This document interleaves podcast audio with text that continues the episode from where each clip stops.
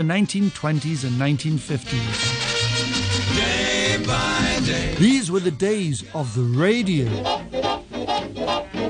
the golden era of the gramophone.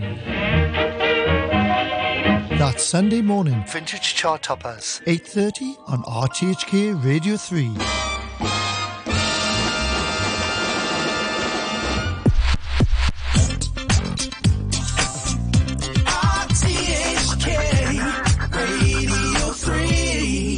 Morning. This is Radio 3. Now, His Mind Matters with Carol Mann.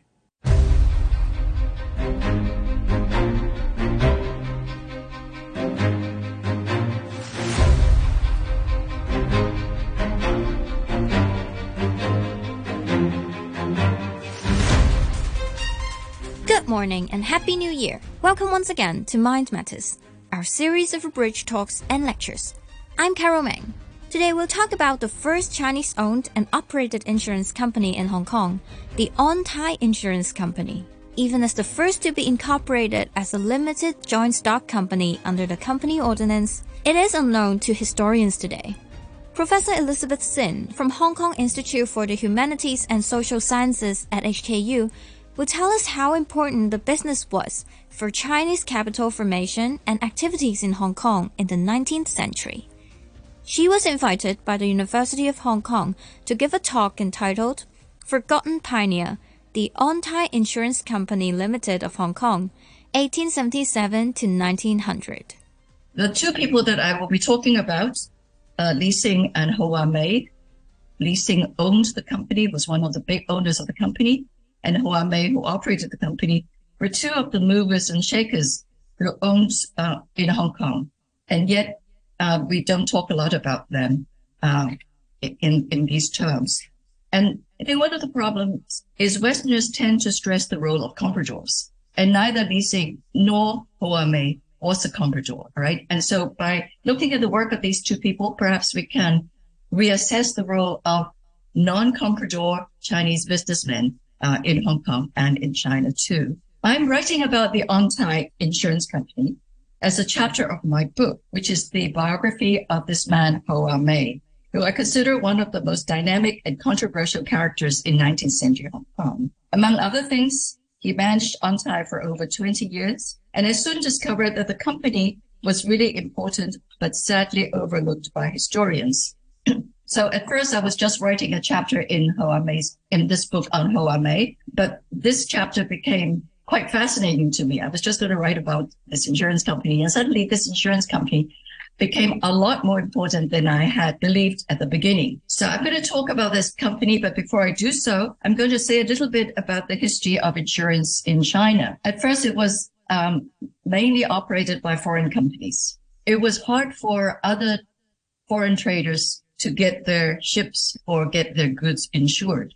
So they no longer tried not to depend on London and set up their own um, insurance companies or insurance groups in the China region. In 1805, Dent and Jardine Matheson, these are the two big traders uh, in in Guang, Guangzhou, started the Canton Insurance Society. And it was mainly a sort of group, is an ad hoc group. It was not a company, just pooling shipping risks of the companies um, to cover each other. And in 1835, Dent left the, the partnership and set up another company, the Union Insurance Company, and in Macau. Hong Kong was not, uh, had not become an international port yet. And in 1836, um, Jardine formed the Canton Insurance Company, which then moved to Hong Kong in 1842. In 1862, the Russell and Company founded the Yangtze Insurance Company, and um, in conjunction with its uh, Shanghai Steam Navigation Company. So slowly, the foreign companies were setting up insurance companies right here in China rather than depend on the insurance companies in London or even in India. And um, in 1871, the Chinese insurance company was set up in Hong Kong. And what is interesting about this company was that it had many Chinese investors who were very keen to invest in insurance companies. And um, it was stipulated in their constitution that every that there should at least be two Chinese directors uh, on the board. But the company was not run by Chinese. All right. And nominally, it was not a Chinese owned company.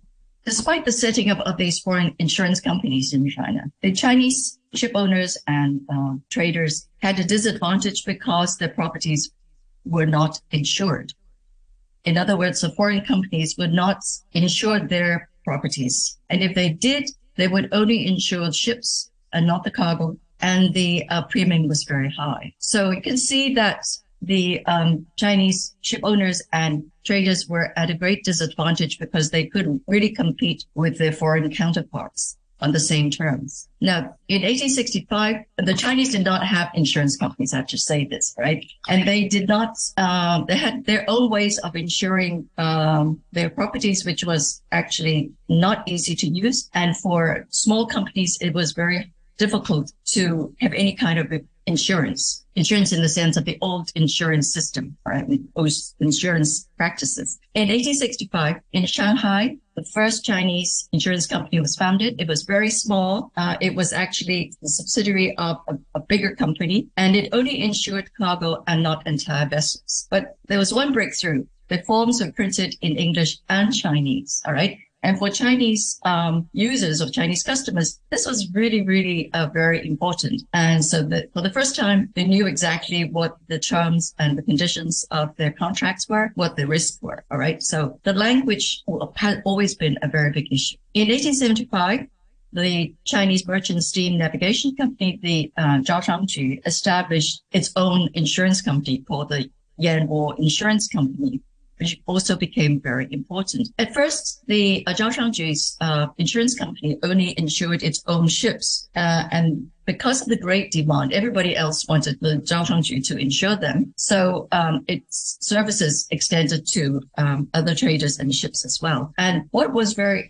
obvious was that the market was there. The, the market was hungry for insurance services. And so this is where the On Tai Insurance Company comes in. The On Tai was established, uh, the prospectus came out in 1876, and it was actually incorporated in 77. And in the prospectus, it says that its aim was to provide risk protection to Chinese ship owners and cargo owners rejected by Western insurance companies, which means that you can't get insured by the Western insurance companies, come to us. And to capitalize on a profitable market and to see, seeing the success of the Yanwo, the insatiable market despite Yanwo's establishment, lots of opportunities were still there to be exploited. The next one is important to prevent business profits from being scattered abroad. That is reaped by foreign companies. The foreign companies come in, they take money, they make money, and they take them away back to their home countries. And so the On Tai said, well, we're going to stop this. We're going to make sure that we make profit in China and the profits stay in China. And uh, the insurance opens another front for Chinese businesses to compete with foreign businesses. The rhetoric of defending Chinese commercial interest was part of the self-strengthening ideology of the time. And those of you who have looked at companies' prospectus um, will know that very often there was a lot of platitudes, right? Some of them were genuine and some of them were just sort of fluff. Anyway, what, but it, it is true that the On Tai became very much part of the self-strengthening movement in terms of competing with uh, foreign company interests. And this is a notice of the On Tai Insurance Company in the newspapers. Uh, it shows you the amount of capital, who the directors were, and the manager, Mei, uh, and what kind of services it offered, and where its head office was, and so forth. Right. So its uh, initial capital was four hundred thousand taels, which is what's equivalent to about uh, fifty-five thousand um, dollars. But two years later, it increased its capital to uh, six hundred thousand taels. So it um, was very popular in, to the investors, and it shows you who the directors were, both in Chinese and in English. All right, and they were leasing. We should remember that.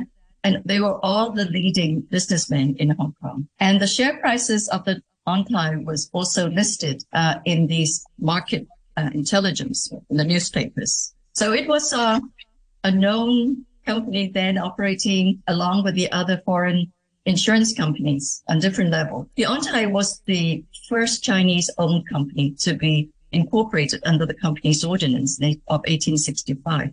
Now, this ordinance had been transplanted from England primarily to protect British companies' interest and also to encourage foreign companies, particularly British companies, to set up companies in China so that the company's ordinance was to protect their capital uh, if they set up companies in China.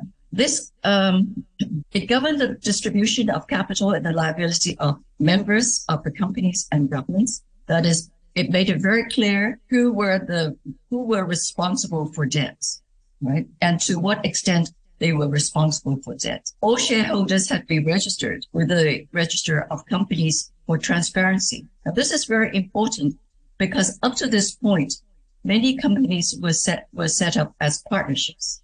And it was easy for some of the partnerships, some of the companies to list as partners people who really were not the owners in the sense that they really didn't have money, but they was they were the front people. All right. So if there was any trouble, the the real owners would run away, and these guys were left holding the can. All right. Now, with the company's ordinance, it made it much more um, specific that owners had to, the shareholders had to register and their identify identities would be made clear to everybody, right? And because it was a limited company, the statements of profit and loss, asset and liability, etc., had to be published, and they all had to be edited, audited. The, the books had to be inspected by government inspectors and so on to provide a lot of safeguards for investors, for customers, and for creditors. And so this safeguard against fraud is really important. And I would re- refer you to Michael Lee's article on bankruptcy law and partnerships, where he shows how fraud could be uh, committed by a lot of companies that were not registered. Actually, his, his accent was not, his emphasis was not on partnerships or non-partnerships. His accent was on bankruptcy, all right?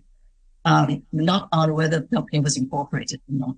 But it was an, it's an excellent um, article showing the um, the balance between legislation and ethics, right? Uh, whether a company or in the old days, companies observed ethical standards.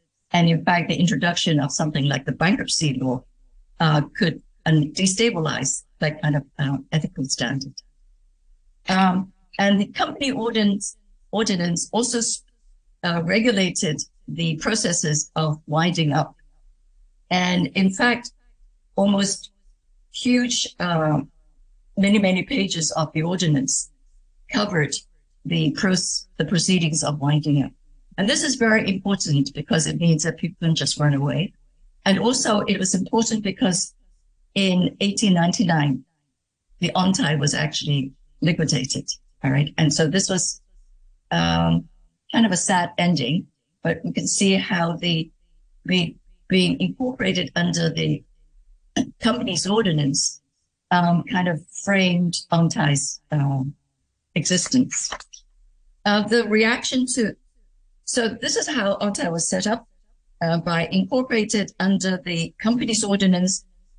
The company showed that it was ready to subject itself to legal constraints and work to the new standard of commercial practice was reassuring to investors, customers, and creditors. And it, of course, by being a limited company, it gave the company a lot of status too. Now, what was the reaction to um, On Tai when it was set up?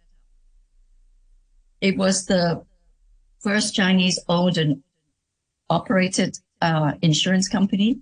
In Hong Kong, there was a lot of stir uh, some of its competitors, like the Chinese insurance company, um, founded, you know, run by Olivans, admitted that the establishment of On Tai was a challenge to its own business. And, uh, it used the On Tai's uh, establishment to explain why it didn't do that well in 1878, the year after On Tai was established. In Aberdeen, in Scotland, uh, the newspapers also picked up that On Tai was established. And its reaction was to, was, oh, well, these Chinese people, if there's money to be made, the Chinese would catch on sooner or later. Even though they didn't have insurance business before, um, if they knew that insurance business was profitable, they would come in and, and take it on as well.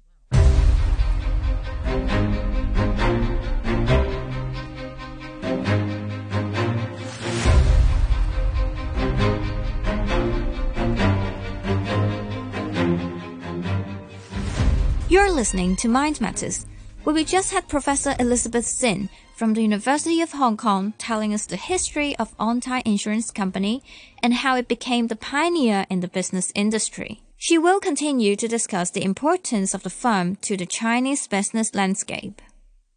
I'm going to introduce two people at this point. One is Li Sing, who was the real, the money man behind the insurance company. He, well, he's a long story, but he operated a number of businesses uh, in shipping, in labor recruitment, in import export, in opium, insurance, remittance, and foreign currency.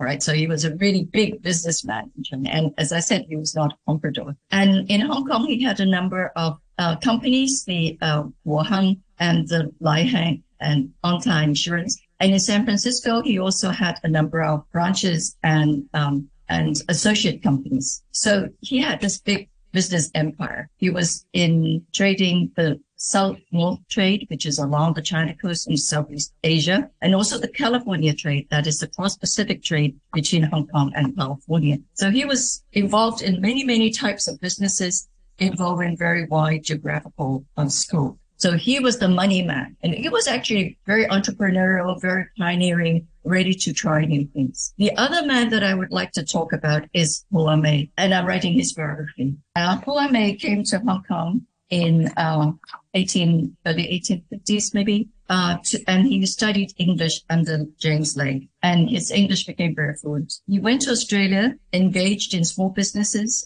at, the, at, that time, the Chinese were also going to California, into Australia for the gold. And he acted as interpreter in court. And he showed at that early date in his mid twenties that he was a fighter for justice. And he, in the courts as interpreter, he was very often taking the side of the Chinese miners who were the defendants, or the Chinese who were the defendants. And they were quite helpless against the English speaking court. And so Ho Amei very often in interpreting for them were also kind of taking their sides to the extent that the prosecutor um, told him that, um, hey, you're just the interpreter. You're not the defense lawyer. Right? So he had this natural instinct um, for fighting for justice. And it's not just a front. And we'll see that through his life, this instinct was, um, this compulsion to, to fight for justice uh, was reflected. While he was in Australia, he was the first Chinese mi- uh, to introduce Chinese miners to New Zealand, where gold was also discovered. He married a white Australian woman. He returned to Hong Kong uh, and worked around Hong Kong, Guangzhou area in the customs first for the government and also for the customs services. And before he came to Hong came back to Hong Kong in 1877 as the manager of the insurance company. Uh, he was the customs banker in Shantou. Uh, what this means was he was responsible for the money transactions of the Maritime Customs Service in Shantou. So that was a very important job that involved finances, accounting, and that would give him expose him to uh, foreign shipping and insurance and so so that really prepared him very well for his job as secretary for the um, On Tai insurance company. And he didn't just stop at uh, the On Tai. Um, as a member of the On Tai insurance company, his social status, his social status uh, was greatly um, enhanced. Um, he became the first Chinese to join the General Chamber of Commerce, which had, had up to this point been dominated by Western Western companies and Western businessmen. And at this Chamber of Commerce, uh, he used it as a platform to express his own opinions, uh, which were very often pro-China opinions. And he was often defending um, Chinese policies. Uh, he became the chairman of the Tung Wah Hospital in 1882, which was a great uh, honor. Uh, actually, Li Sing was one of the founders of the Tung Wah Hospital, which was organized by the Chinese business elite in Hong Kong. It became a kind of roll call for uh, the Chinese uh, merchant elite. So by becoming the chairman of the Tung Wah Hospital, Ho Amei was recognized as a community leader, uh, and he continued to fight for the interests and the rights of the Hong Kong Chinese community. He was also the first person later to form the um, Chinese Chamber of Commerce in Hong Kong. He promoted the repealing of the night pass system. Um, from about the 1850s onwards, Chinese were uh, compelled to carry a, a night pass if they wanted to go out at night from say nine to six o'clock in the morning, and they could only get a night pass night pass from police station, right? So, um, so for Chinese, it was both very inconvenient and very humiliating. And of course, when the Chinese merchants became more powerful, they felt very humiliated, even when they were big businessmen, to have to carry these night passes uh, when they went out at night. And so later in the in 1896, Ho Amei stood up and said, "Well, you've got so the government, you've got to repeal this law." And it was repealed. And it was a very big, very dramatic event when he um, spoke up for the Chinese community. But not only was he very active in Hong Kong, he was also very active in his connections with the Guangzhou authorities and the Chinese authorities. And during the uh, French Chinese War from 1884 to 1886. He was in Hong Kong informing Zhang Zhidong of all the French movements. Every day he was almost, almost every day he would send telegrams to Zhang Zhidong telling him about the movements of French ships coming into Hong Kong, how many men they carried, how many guns were on board, how much provision was being brought into Hong Kong, how much provision was being brought into Hong Kong for the military in Vietnam and so forth. So he was, um, he was very closely connected with the Guangdong uh, authorities. And he also used his position as the manager of the insur- of, of, of, the insurance company and also as the chairman of Zhonghua Hospital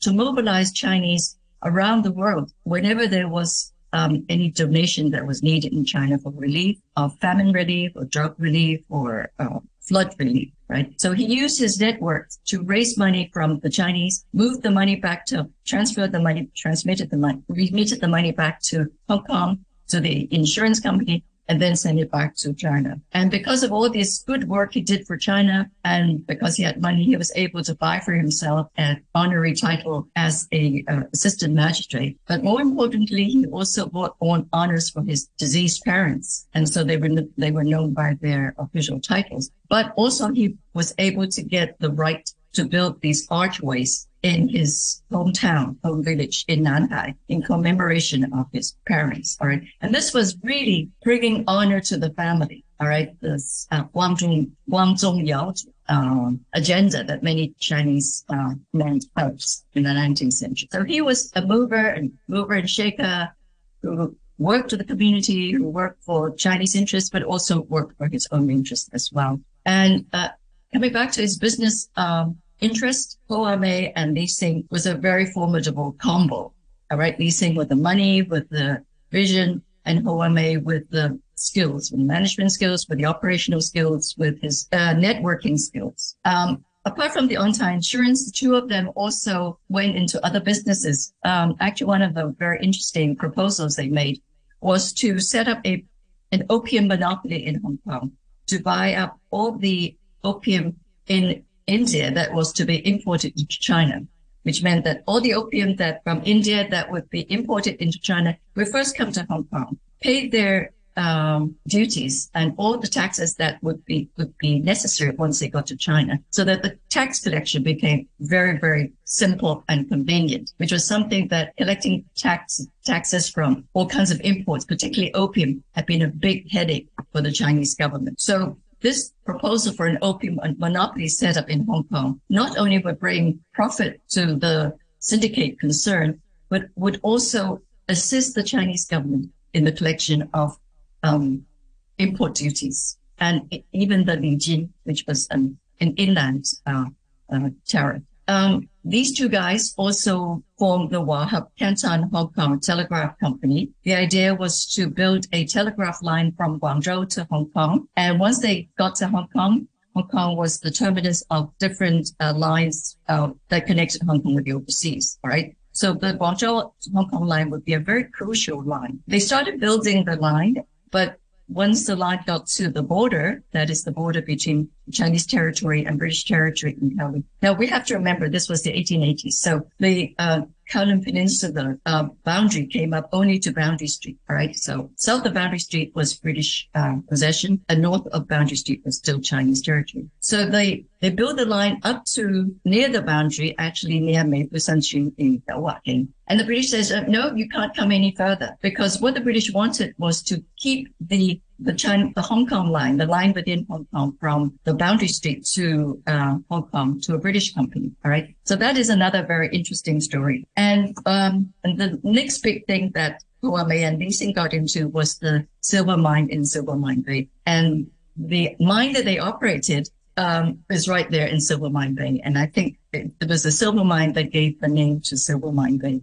And the, there are all kinds of other business enterprises that were being proposed to the Chinese government as well. I won't have time to go into. But uh, let me just uh, say a little bit more about the On Tai uh, in action. The On Tai had a huge geographical span uh, of, of, of services. It ensured in terms of the size of the of the function, it ensured both ships and cargo, right? Uh, and I should emphasize that there was a very clear division between insurance for ships and insurance for cargo. And then there were large and small policies. Now, this is a map that shows the agents of On Tai's agents around the world. So from Bombay, um, Southeast Asia, Australia, um, China, Japan, Sakhalin, right at the north, uh, Hawaii, California, and the one in the south there is um, Callao in uh, Peru. So it's huge expanse of operations. It insured both big and small small cargoes. All right.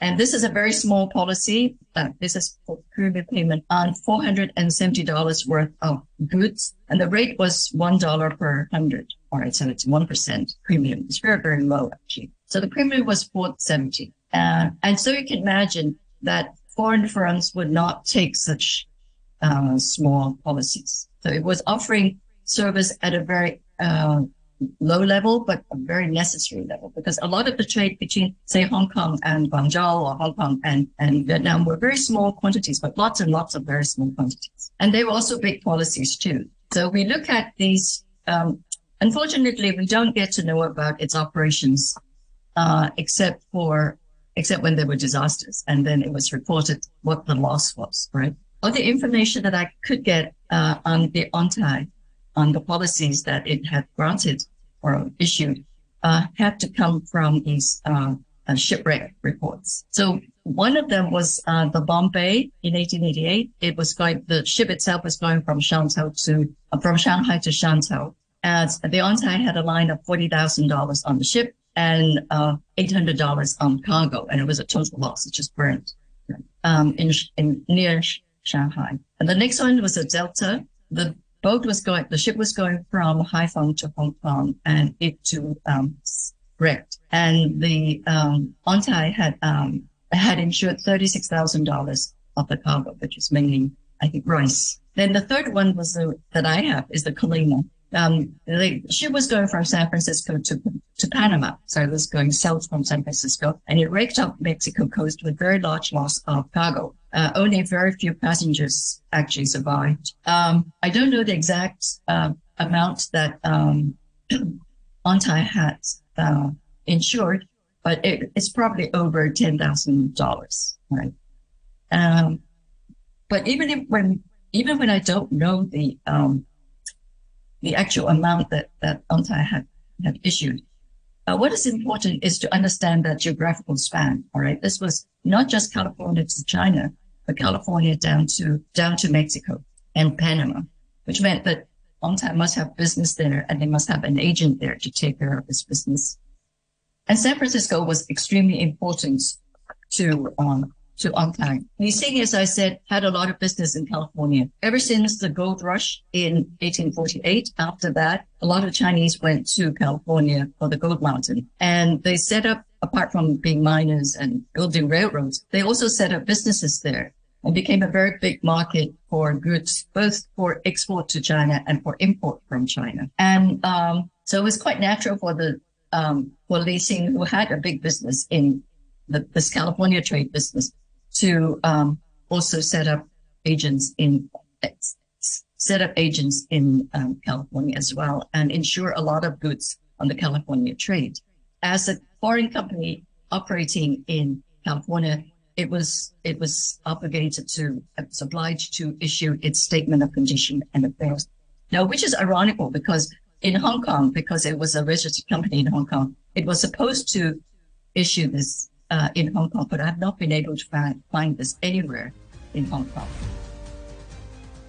That was Professor Elizabeth Sinn from the University of Hong Kong. I'm Carol Meng, and I invite you to join me next Sunday morning on Mind Matters.